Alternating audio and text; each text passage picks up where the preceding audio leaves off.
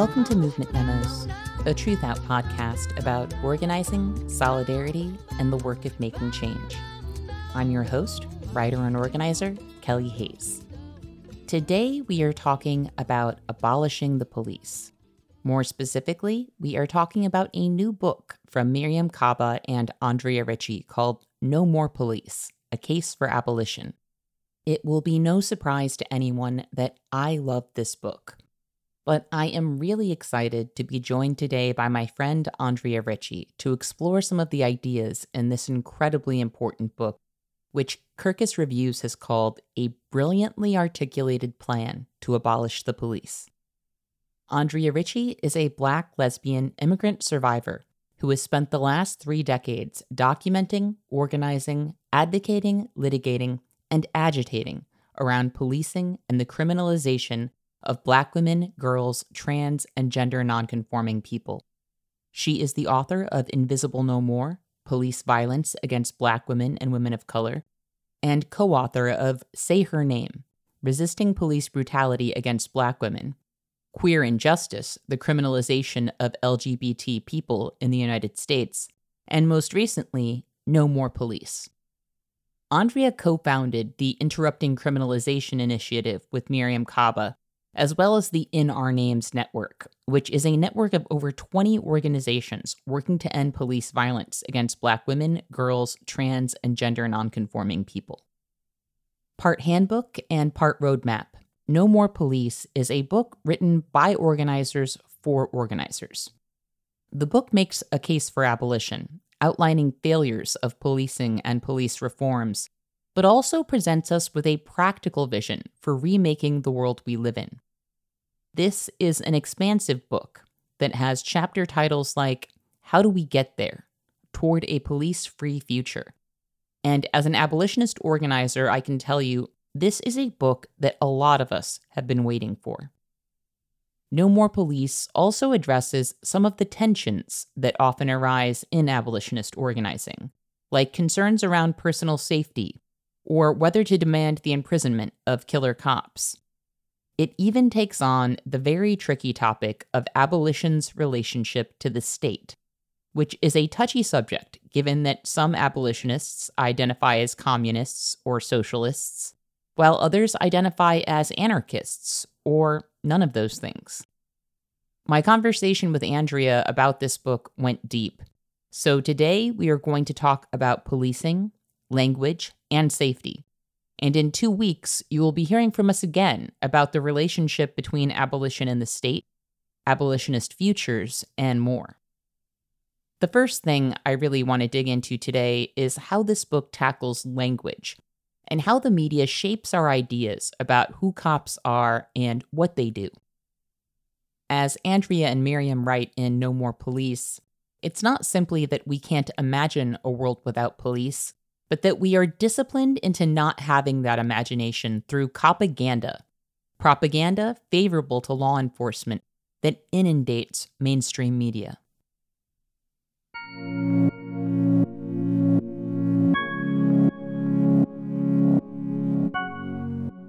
We really got to do a deep dive into how language shapes our imagination in terms of how we speak about police and policing. And in that conversation, we're really informed by people like Rachel Herzing, who has made it her mission for us not to use the word officer.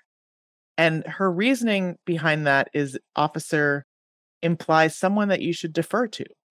And there's so much deference to police around everything to do with public safety. What they say is taken as gospel without question, without requiring proof of concept, without requiring any kind of accountability for when what they're saying actually doesn't line up with the facts or people's experiences.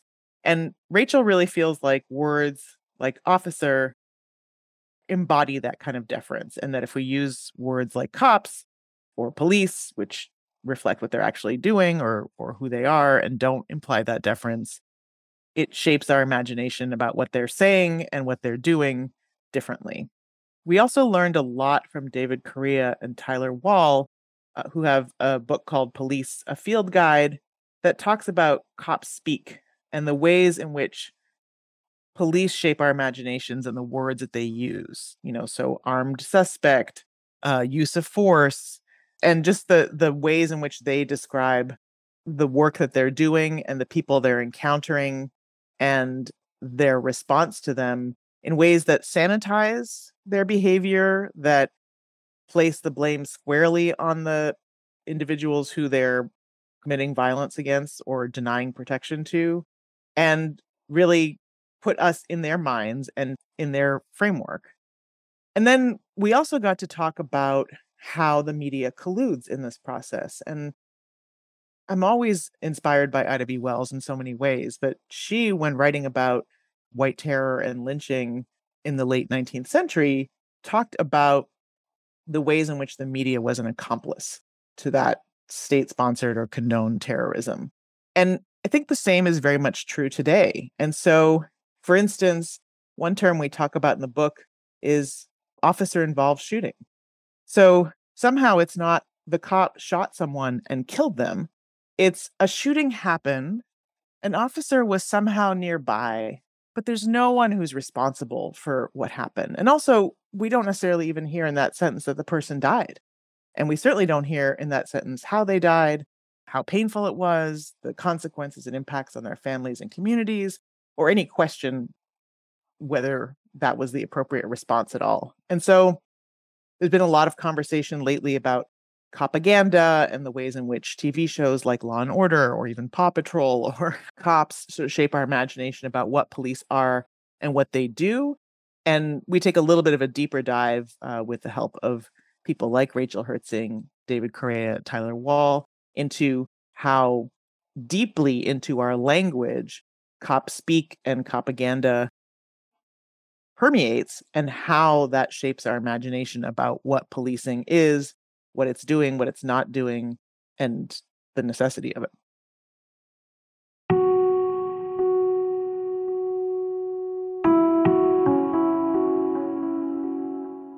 One recent consequence of propaganda is that many media outlets have regurgitated fear mongering about rising crime rates in the face of fascist violence. When Paul Pelosi, husband of House Speaker Nancy Pelosi, was recently attacked by a man who entered her home saying, Where's Nancy?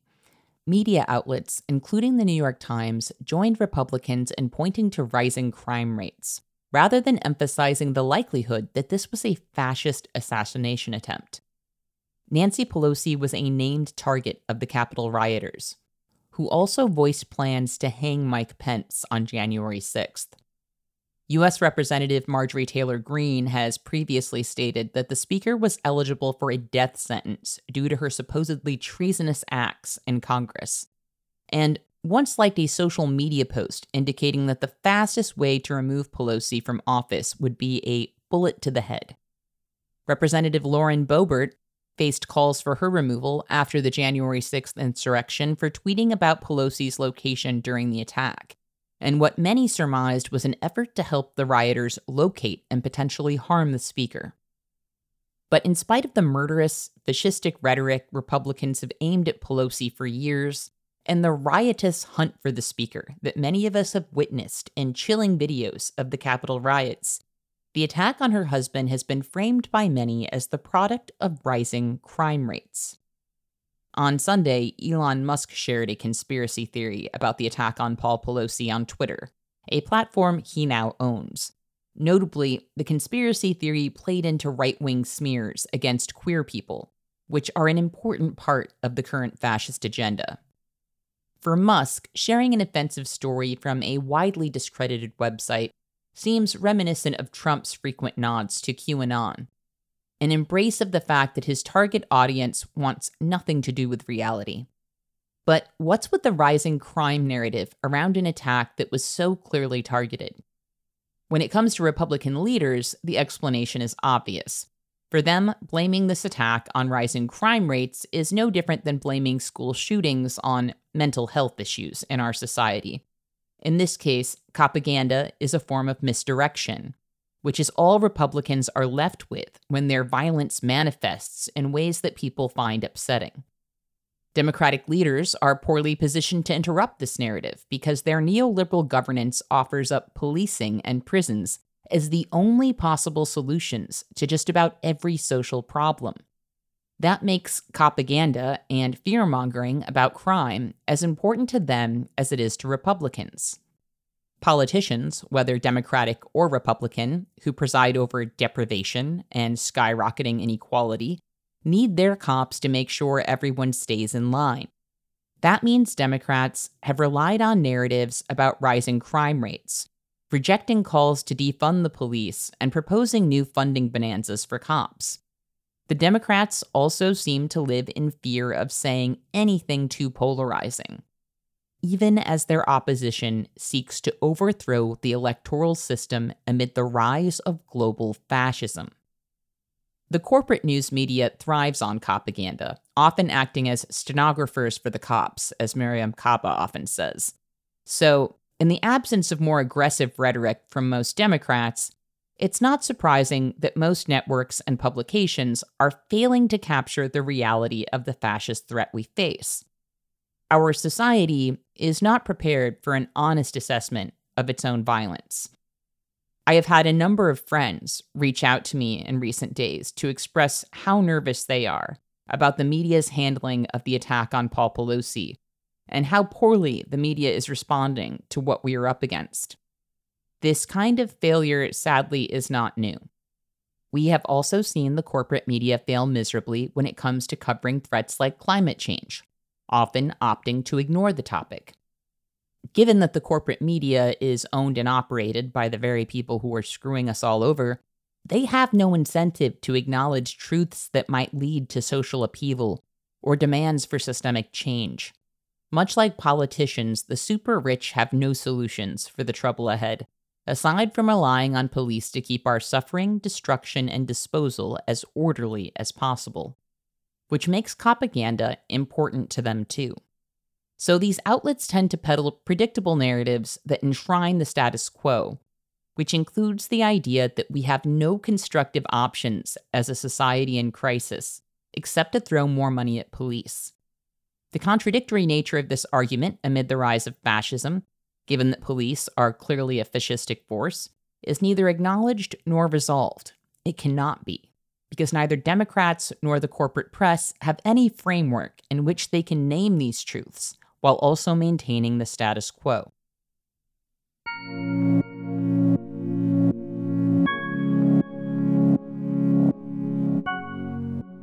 Micah Herskind in Atlanta did a really interesting sort of mapping of how the prison industrial complex, who the players are at the local level, and how they're playing out in a fight that organizers there are in to stop the construction of a multi multi million dollar police facility on forest land.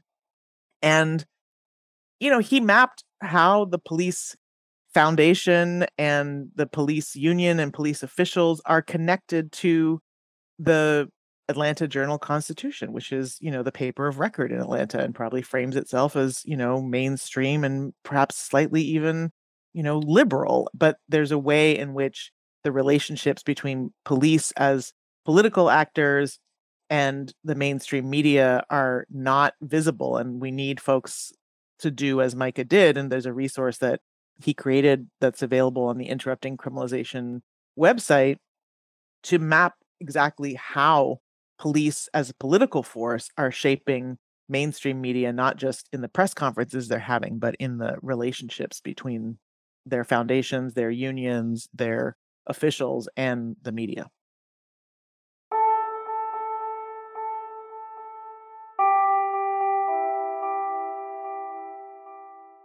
In Mariame and Andrea's discussion of propaganda, I found one example they offered particularly interesting William Golding's novel, Lord of the Flies. That whole discussion flowed from a story that Mariame sent and, and wanted to include in the conversation about a dozen or so Tongan teens who found themselves stranded on an island after taking a boat for a joyride and uh, being lost at sea in a storm, and who were on the island for 18 months living cooperatively with mutual aid and accountability, resolving conflict peaceably, creatively, because they knew that all of those things were necessary to their survival. And it's a story that she's been sharing for years. And as we were talking about that in comparison to Lord of the Flies, which is a fictional story that was actually written in response to, I learned, another account of folks stranded. I think it might have been Swiss Family Robinson, that the author of Lord of the Flies didn't think was realistic. He didn't think that it was realistic that people, you know, stranded on an island together could live peaceably and cooperate together to survive. He wanted to articulate a story that advanced the idea that humans are inherently uh, violent, chaotic, and will descend into uh, savagery basically without the controls of civilization. And I think what I learned from that is that propaganda is not always legible as such. Because until that conversation with Mariame, I hadn't thought about how everyone in the Commonwealth, in English speaking world almost, is required to read Lord of the Flies in middle school or whenever you're supposed to read it, maybe high school. But that it's basically conditioning all of us to believe that that is the world that will ensue without police. And again, David Correia and Tyler Wall uh, write in their book Violent Order sort of more deeply about this idea that is at the root of propaganda and is at the root of sort of the order that police manufacture is this notion that police are necessary to civilization and without them we will return to a world of as i say it's nasty british and short that's violent chaotic and dangerous and certainly lord of the flies isn't the only piece of fiction that reifies that story but it is definitely one of the most widespread.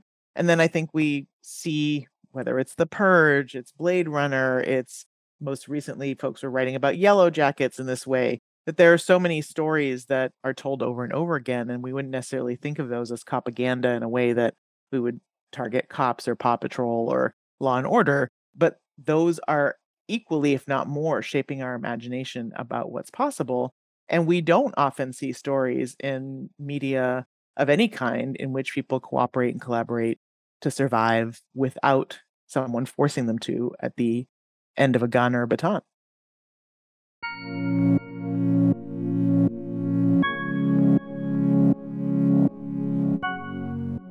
It's so important for us as organizers to understand that just about every imagination we encounter has been forced through a gauntlet of narratives about how fundamentally cruel and dangerous other people are, and how screwed we would all be without police around us to keep us safe. But as Andrea and Mariame document in their book, a New York Times investigation based on data collected by police found only 1% to 4% of police calls are for serious violent crime, like homicide, rape, or robbery.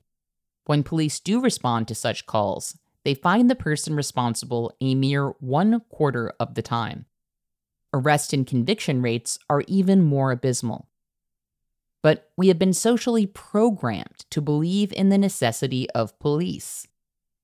I was reminded of that reality as I stood in a park over the summer when I addressed a group of mostly black and brown junior high and high school students in a conversation about police and prison abolition. After I introduced myself and the ideas I was there to discuss, a young person immediately raised her hand to say that while she agreed with a lot of what I was saying, she still thought that police and prisons were necessary because of murderers and rapists. I agreed with her that rape and murder were major concerns, but also reviewed some statistics. Because when you want to diss the police, the numbers are pretty much always on your side. For example, according to the Rape, Abuse, and Incest National Network, out of every 1,000 sexual assaults, 975 perpetrators will go free. As Matt Clark reported in Criminal Legal News in 2018, statistically, US law enforcement agencies are the worst crime solvers in the Western world. As Mariame and Andrea write in No More Police, on average, police will solve far fewer than half of homicides or other violent crimes. So called clearance rates are also notoriously unreliable. In Chicago, where I live, for example, police have managed to bolster their embarrassingly low clearance rate for homicides by more frequently blaming dead suspects for murders. In New Orleans, Louisiana, and Columbus, Ohio, police declare a homicide cleared when a warrant has been issued for a suspect's arrest. Crime analyst Jeff Asher argues that the high clearance rates of the 50s, 60s, and 70s, when many police departments reported 90% clearance rates for homicides, should be disregarded entirely, as these numbers were likely the product of both false arrests and false reporting. So the problem isn't that police have gotten worse at catching killers, but rather that this was never a core function of policing or something that cops were terribly good at. After reviewing some statistics with the young people, I asked them how the numbers matched up against their own experience. Were the police preventing violent crimes or creating safety in our neighborhood?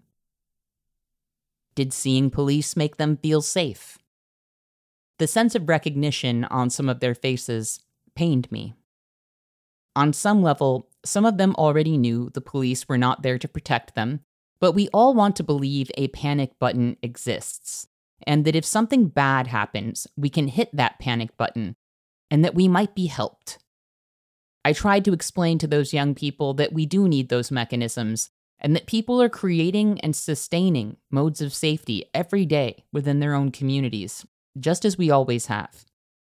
The young people I spoke with that day were pretty open minded, but in my experience, young people often have more flexible imaginations than those of us who have been inundated with propaganda for decades.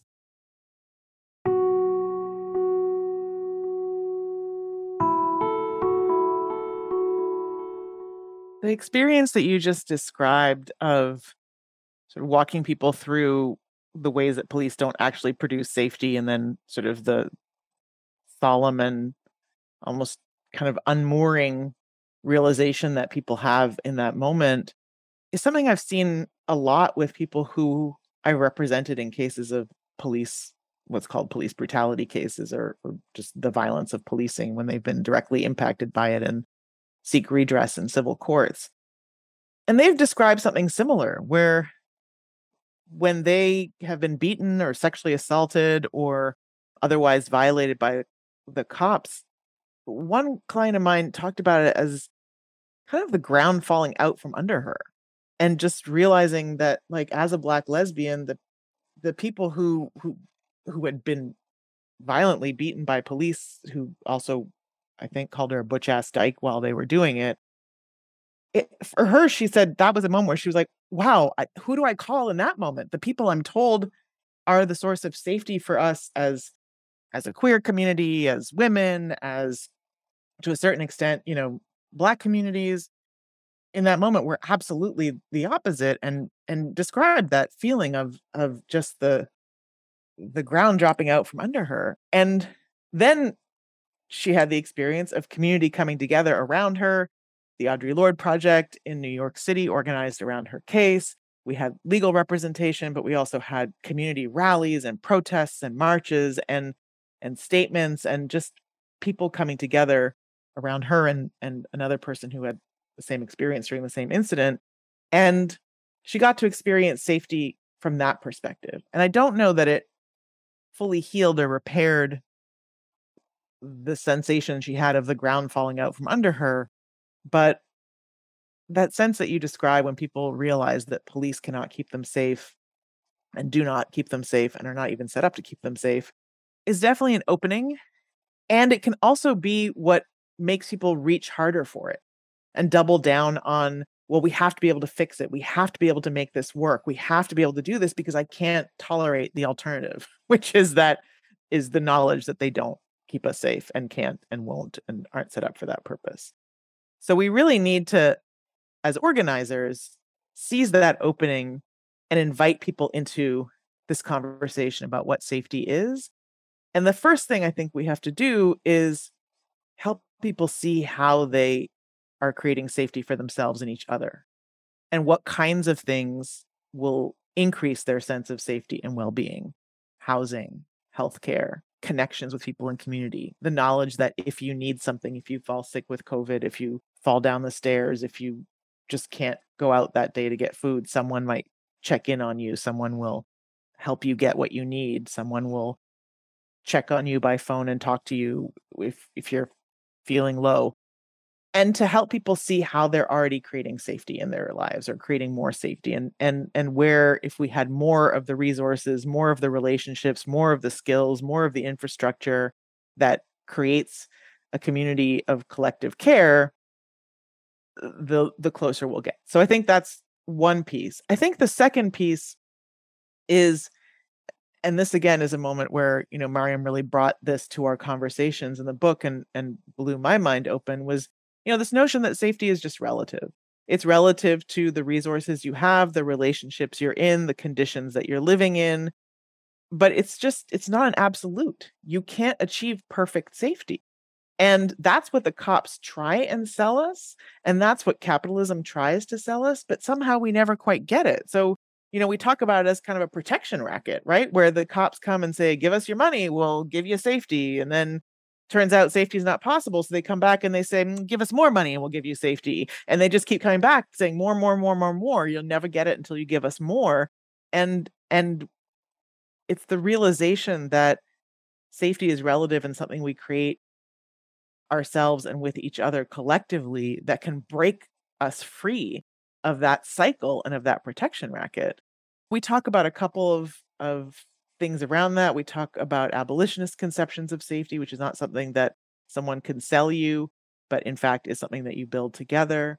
We talk about the relative nature of safety in in a film called the the Giverny Project, in which uh, you know a filmmaker just stood in Harlem and asked Black women if they felt safe in that moment as they walked by, and their answers were all conditional. They were like, well, it depends if, you know, I'm with this person. It depends if I, you know, feel like I'm supported by my f- friends and community. It depends if the time of day. It depends where I am. It depends. It depends was basically the answer everybody gave, right? And it's recognizing the it depends part and the relational part of safety that I think opens us up to a better understanding of how we create greater collective well being in our communities and then recognizing we'll never achieve it. And Mariame introduced me to this quote from James Baldwin from his last interview, where he was like, Look, you know, we can think that we're safe, but all of us are just out here whistling in the dark.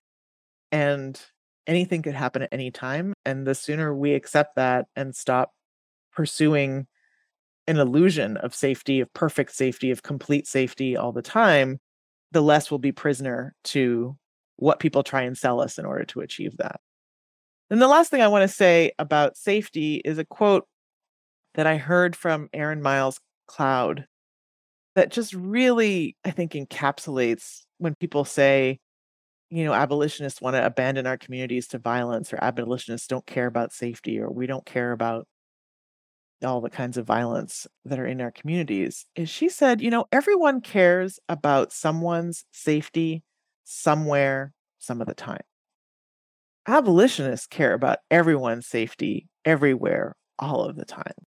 And that's what motivates us to give a really clear eyed look at what is and isn't getting us closer or producing relatively more safety, and what gives us a really clear eyed look at what police are and aren't doing, and, and helps us pull back the veil and debunk the myths that they are promoting and the smokescreens that they're putting out about the fact that they are somehow essential to the notion of safety and helps us see that they actually get in the way of that. They rob us of the resources we need for safety. They create unsafety, as Mariame says, by their mere presence. They signal lack of safety and helps us really get concrete and clear eyed about what our communities need in order to increase our individual and collective well being.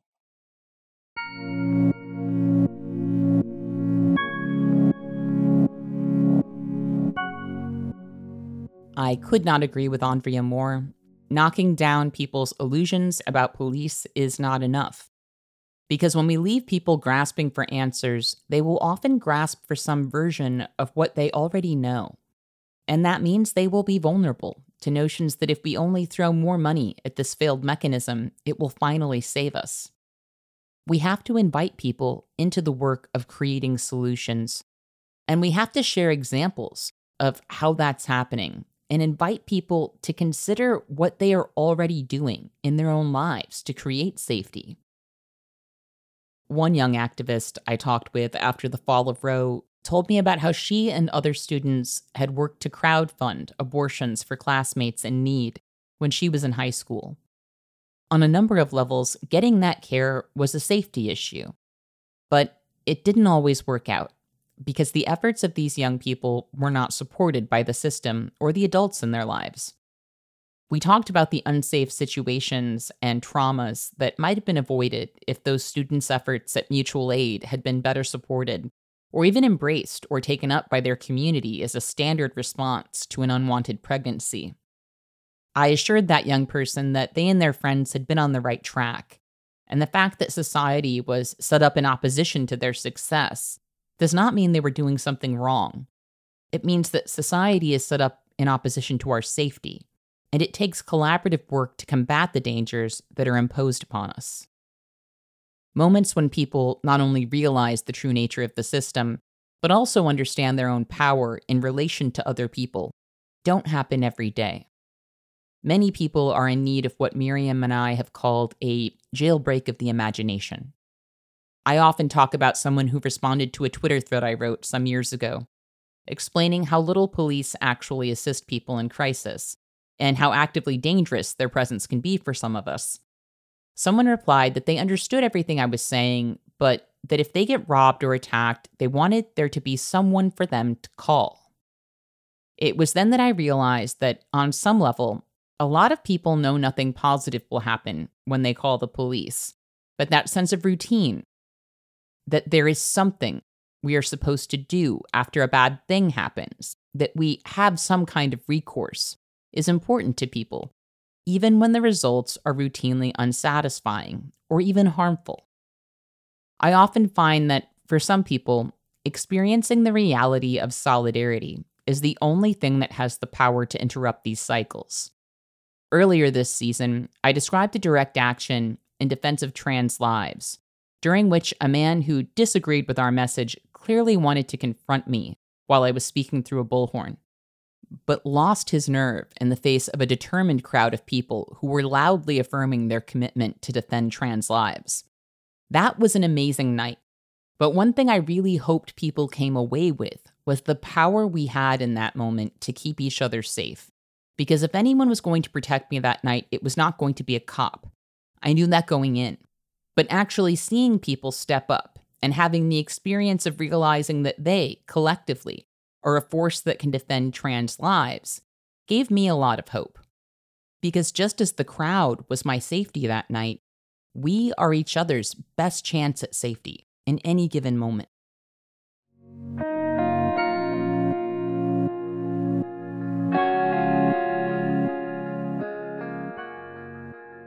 Even police research shows that most of the time, even when in those situations where it's, you know, it's a robbery in progress or whatever, people call, they don't call the police first.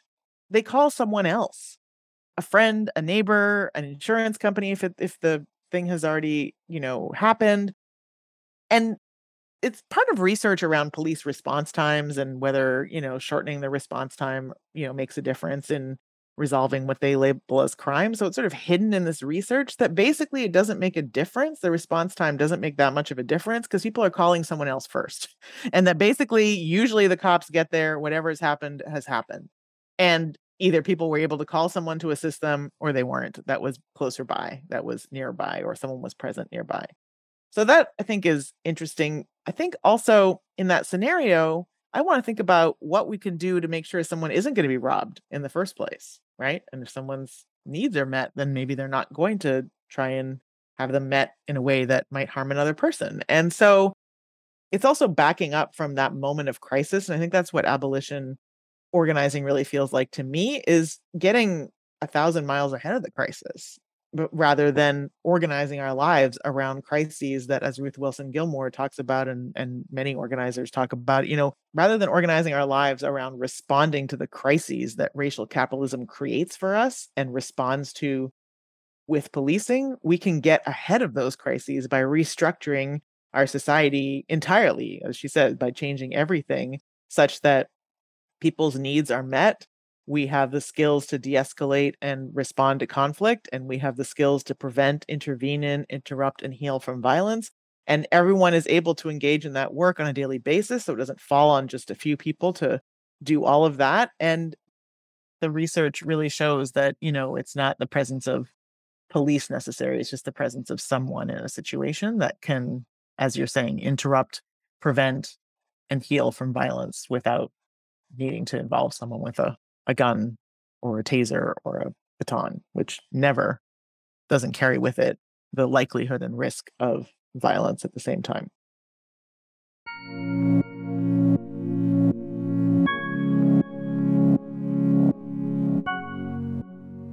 I am just going to briefly interrupt us with your weekly reminder that Truthout is a nonprofit news organization that only exists because of listeners and readers like you. If you keep track of the independent news landscape, you know that we have lost some great publications in recent months and years. Journalists are facing layoffs across the industry. Here at Truthout, we are still hanging on, but I am not going to lie to you all. It is a struggle. The media landscape has been engineered to wipe out anything that isn't owned by the very people who are screwing us all over. Corporate algorithms are hurting us, but we are still here providing award winning news and analysis that I believe helps to fuel and uplift our movements. Truthout has not laid anyone off during the pandemic. We are a union shop and we have the best family and sick leave policies in the industry. So if you think all of that is worth fighting for, please consider dropping by truthout.org to make a donation today. Or maybe even become a sustainer, because truth be told, those people are the reason we are still here. Thanks so much, and back to the show.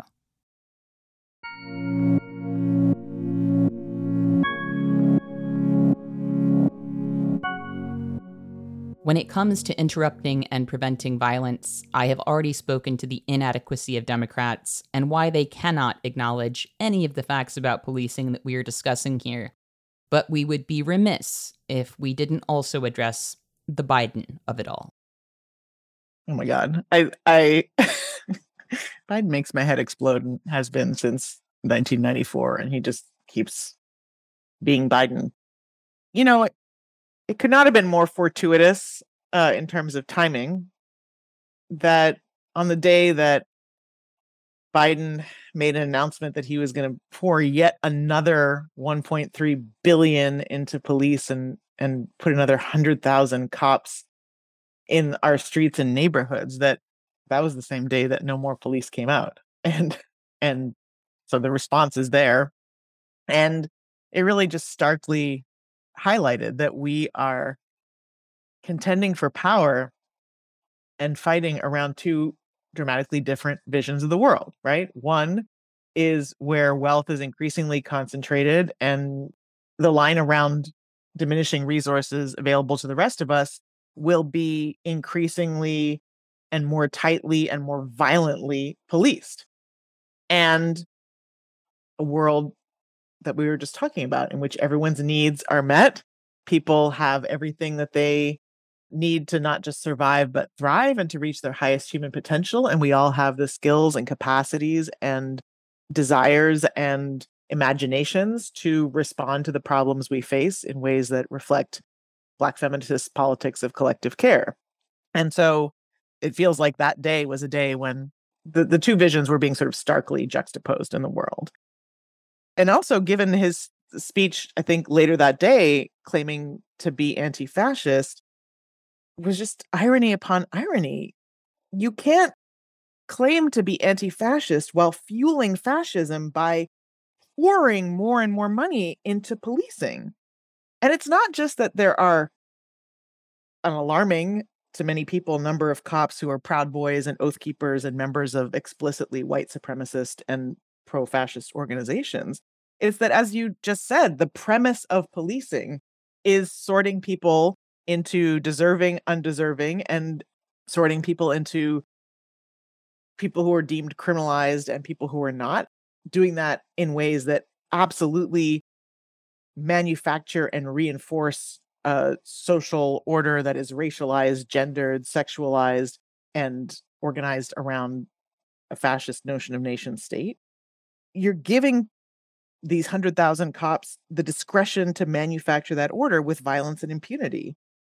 And you're also fueling fascism, as you just said, by robbing communities of resources and then creating fertile ground for the right to organize people who have been robbed of resources into blaming and criminalizing the same people that the cops are targeting. And instead of creating a fertile ground for us to imagine and enact ways of being that reflect collective care and and a common purpose of surviving this moment under the pretense of you know fighting fascism biden and the democrats are creating conditions in which fascism can flourish and thrive and conditions in which people can organize someone to believe that black people in a Tops supermarket in Buffalo are the source of their problems and the deprivations that they're experiencing and not the people who are organizing them to go enact violence. And it's one of the many things I really appreciate about movement memos is that you are creating the conversations that help us to really get sharp around that, not only in our understanding of it, but also how we're talking about it. And it also has to infuse how we organize. So, for instance, you know, the Democrats can't claim to be pro choice and then pour $1.3 billion into the police who will enforce abortion bans and criminalize pregnant people and people seeking to end pregnancies. They can't claim to be pro labor and pour $1.3 billion into police who then crack down on organizers. They can't claim to be pro environment and then pour $1.3 billion into police who will crack down on water protectors. You can't keep pouring money into police coffers instead of people's pockets and meeting the needs of folks, including, I mean, this is most outrageous that pandemic relief is going into police pockets, which was part of Biden's plan, which is just outrageous. And you were talking earlier about how the media is complicit in in propaganda. I just it's it's also so complicit in the just genocidal policies that the government is enacting right now around the pandemic by not reporting on the fact that we're experiencing more deaths, COVID related deaths now than at the height of the pandemic, that we are experiencing a mass disabling event that we are all literally being sacrificed on the altar of capitalism. And then adding insult to injury the the the funds the resources that are being named as responsive to that are being funneled to police and and there's just no question that that's how we should respond to the crisis created by the pandemic the climate the economy uh, and the combination of them so i just um yeah rant rant complete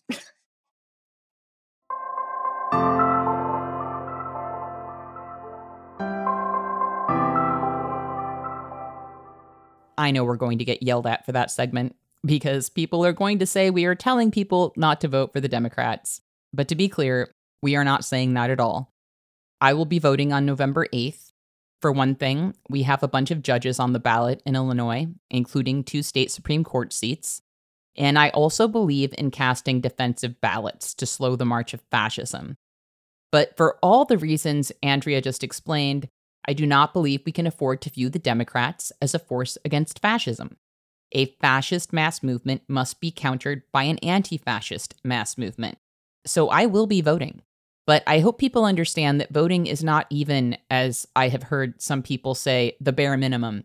In the scope of my personal political life, it amounts to running a quick errand.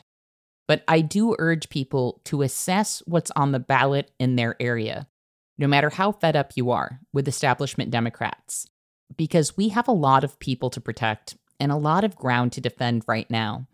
And local races, like judicial races, ballot measures, school board races, and city council seats, are more important than ever.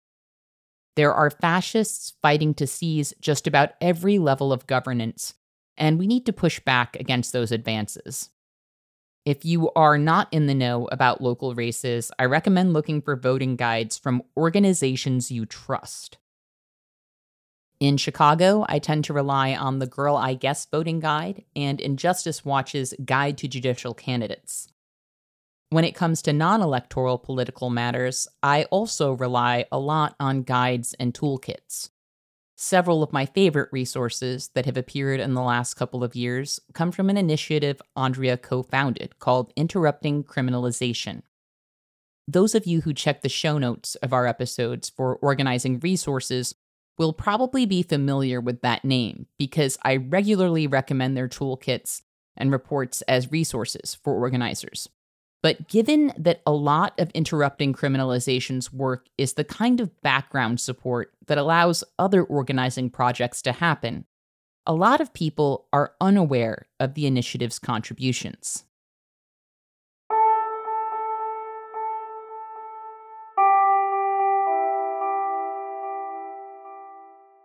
Interrupting criminalization is um we weren't very creative with the name. We we want to support organizing to interrupt criminalization, um, and particularly criminalization of Black women, girls, queer, and trans folks. So we definitely look at criminalization through the lens of race, gender, and sexuality, disability, class, nation.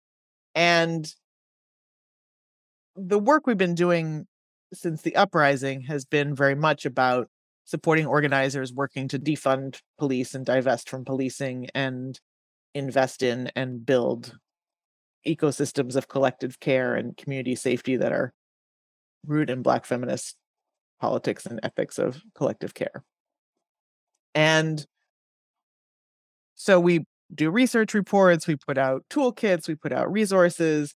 I think some of the more invisible important work that we do is hosting spaces for organizers to come together and strategize and practice spaces for folks to really be able to come to to to workshop the ways in which we're practicing new worlds to workshop the million experiments we're engaged in as the millionexperiments.com website and podcast document to to imagine and live otherwise and to enact abolitionist visions in the day to day but i think one of the spaces that feels most relevant i mean they're all incredibly relevant but one of the spaces that feels important in this moment is one that we actually first convened in 2019 around criminalization through access to medical care. And actually, we started the conversation in May of 2019 around recognition that the Trump administration was advancing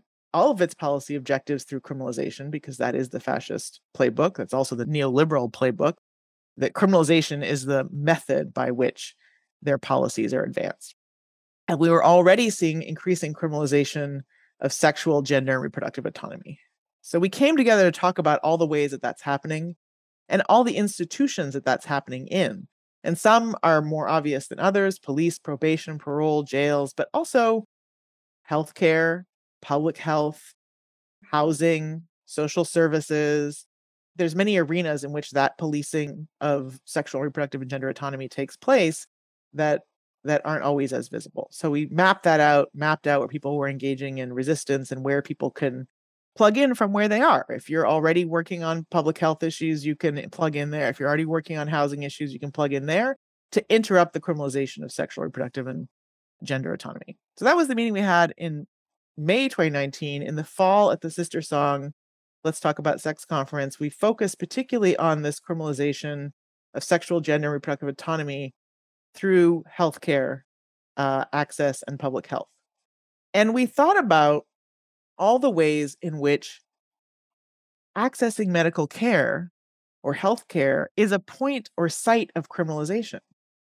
And not just for pregnant people, people seeking abortions, but also for parents, for trans people, for sex working people, for drug using people, for migrants, and for disabled people, and for HIV positive people. And so we brought people from all of those movements into a room together to say, how do we address the fact that the medical industrial complex is a point of intersection and, and entry into the prison industrial complex and the ways in which those two institutions, frameworks, complexes intersect.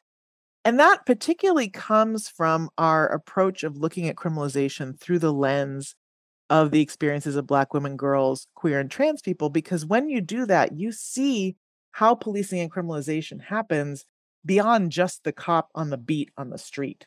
You see how people are profiled when they go to hospitals for prenatal visits, delivery. You see how people are denied care or criminalized as they access care as parents or as people in the sex trade or as drug users. You see where disabled people are denied reproductive autonomy. You see all the ways in which policing happens, or certainly many more ways in which policing happens. And so we came out of that convening with a network of folks across those movements, along with healthcare providers and healthcare users, to think about what are the principles we want healthcare providers, institutions, and associations to adopt that will interrupt criminalization at the point of accessing medical care.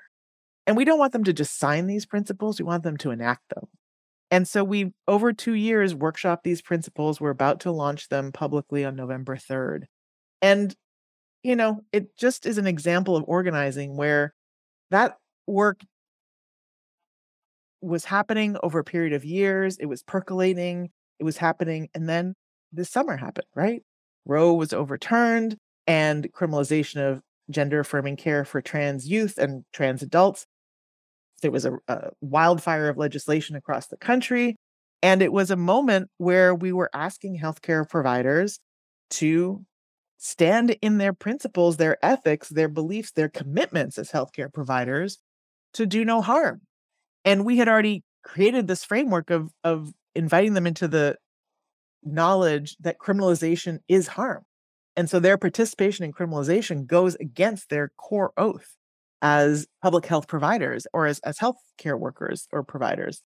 And so we were ready and we released two documents in the last six months around how fights against criminalization are fights for reproductive sexual and gender autonomy and fights for reproductive sexual and gender autonomy and access to sexual gender and reproductive health care need to be involved in a larger fight against criminalization. So you know that's what organizing is is that you continue to build across movements. You continue to move from where you are but in coordination and you continue to build the analysis and the tools and the frameworks necessary so that when a moment erupts like 2020 or like the current moment around the abortion ban spreading across the country and the trans healthcare ban spreading across the country, you have the frameworks ready, you have the ways for people to plug in, you have possibility for people to resist. So that's what we're trying to create at Interrupting Criminalization is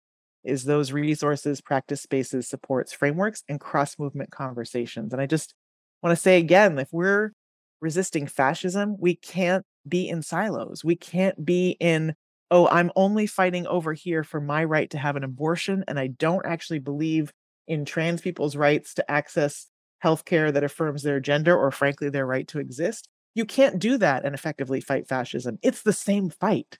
It's literally the state telling you what you can and can't do with your body and and doing that along the axes of race gender and sexuality it's patriarchy in operation you can't fight patriarchy only from one place and not understand how it operates across the board and so i just really want to emphasize that and i want to come back to the conversation around democrats and criminalization and to say that the people who are fighting for abortion care access have to be fighting against criminalization and they have to be resisting this notion that we're going to pour $1.3 billion into more cops because those cops are the ones who are going to be doing the things that you're trying to fight. And you have to also join in the fight for trans health care and sexual and reproductive autonomy across the board because it's the same fight. And you have to fight against criminalization of drug users and pregnant people and parents because it's the same fight and against the criminalization of disabled people, migrants, HIV positive people, because it's the same fight. So that feels like some of the most powerful work that we're doing right now. And we're doing so many more other things, but feels like it maybe it's some of the most relevant to the topics that you've been talking about here on movement memos.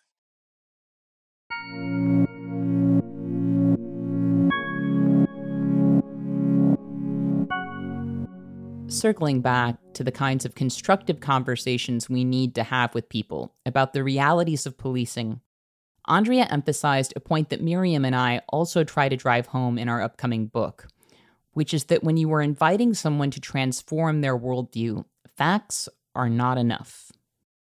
I think in the conversation like the one that you describe about when you're having conversations with people in community about safety and how we create it. I think one mistake that we sometimes make and that we talk about in the book is that yes, facts and figures are important and they play an important part in unmasking the myth, the lie that police produce safety. But we have to recognize that we're not just talking to people's heads. We're talking to people's hearts. And we're talking to the most basic human instinct to feel safer, at least. And so we have to learn how to speak to people's embodied experiences of safety and emotional experiences of safety. Just as we need people to divest financially from policing, we need them to divest ideologically, but also emotionally and spiritually from policing, including the ways that we enact it ourselves in our lives, in our families, in our communities, in the name of our own safety. And so that that work feels important and it feels important for us to really practice and highlight and continue to work from the place of how do we remind folks of when they've had embodied feelings of safety and how to create those more and how do we create those embodied feelings together? And so that to me is the part around the million experiments the practices the the small scale sort of how can we create safety in our building through a text thread? How can we create greater safety in our friend community by having you know a phone tree? How can we create greater safety on our block by just knowing that you know these five people will cop watch while these five people will de-escalate while these five people will make sure people's material needs are met because we need to feel it. We can't just talk about it. I just i think that's something that a lot of us have been practicing over the course of the pandemic prior to the pandemic forever and certainly your work and others who engage in mutual aid work and folks who are engaged in transformative justice across the country have been practicing it for decades but I, I just want to name that there's only so far we go with facts and figures. And the notion that we just somehow have to, we can shift the narrative by just the right combination of words, the right slogan, the perfectly placed op ed in the Washington Post, like that's not how we're going to get where we're going. How we get where we're going is in relationship and in conversation with each other and in practice of safety and collective care with each other.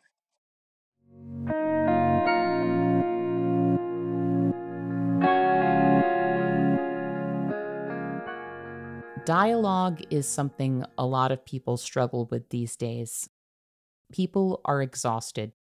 The pandemic maximized our time on social media, which has, to put it gently, not improved our collective communication skills.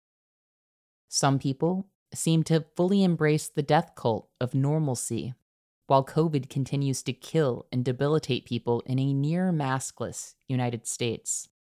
Those who have not often find themselves frustrated, sometimes questioning whether they can even relate to other people anymore.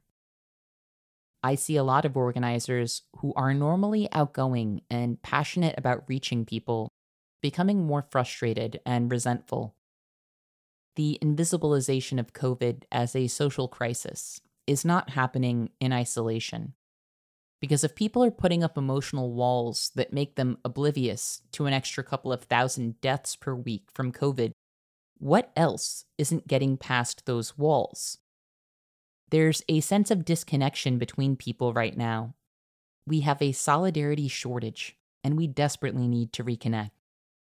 An issue like police or prison abolition, which is a marginalized perspective, might not seem like a unifying place to begin but I would argue that it's an important one.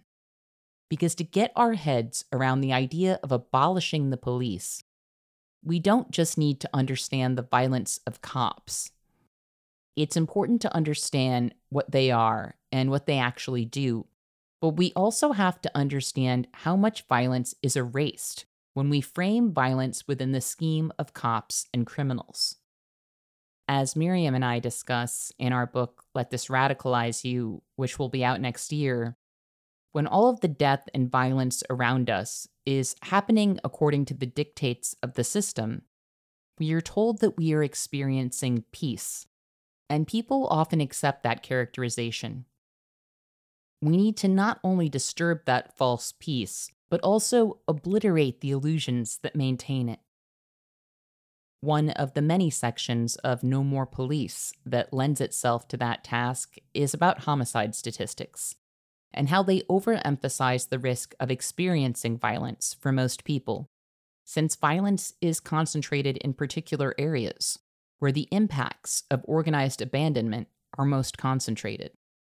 But also underestimate our risk of preventable death because the structural harms that are most likely to kill us are not considered homicides.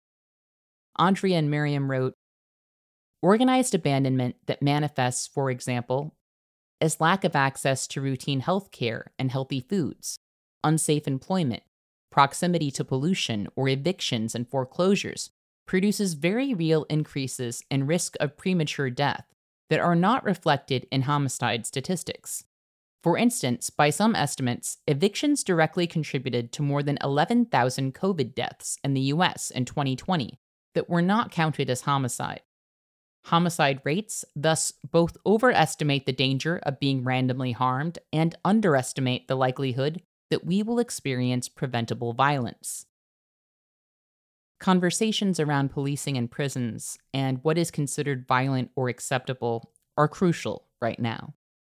We have been conditioned to ignore mass suffering and death, so long as these things happen within the social order we have been handed, as enforced by cops getting people to understand the violence of this system and how it affects them will require a shift in understanding about what constitutes violence.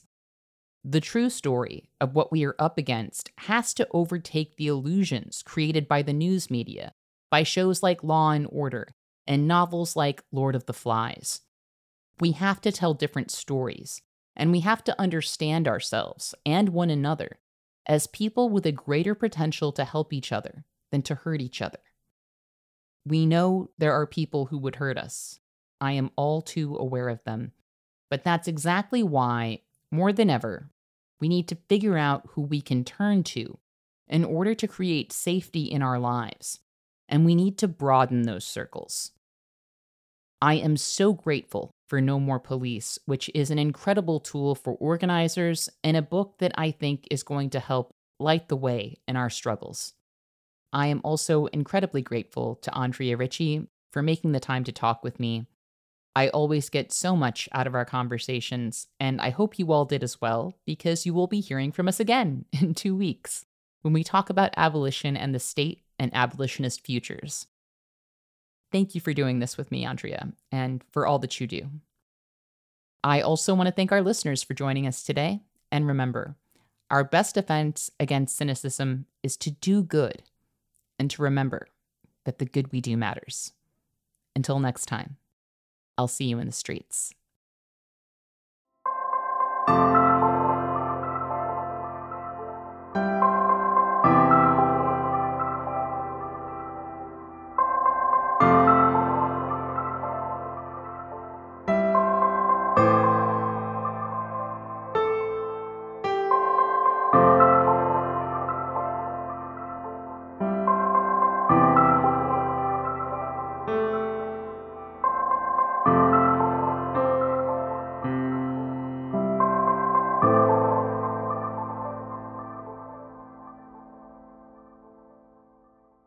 Thank you for listening to Movement Memos.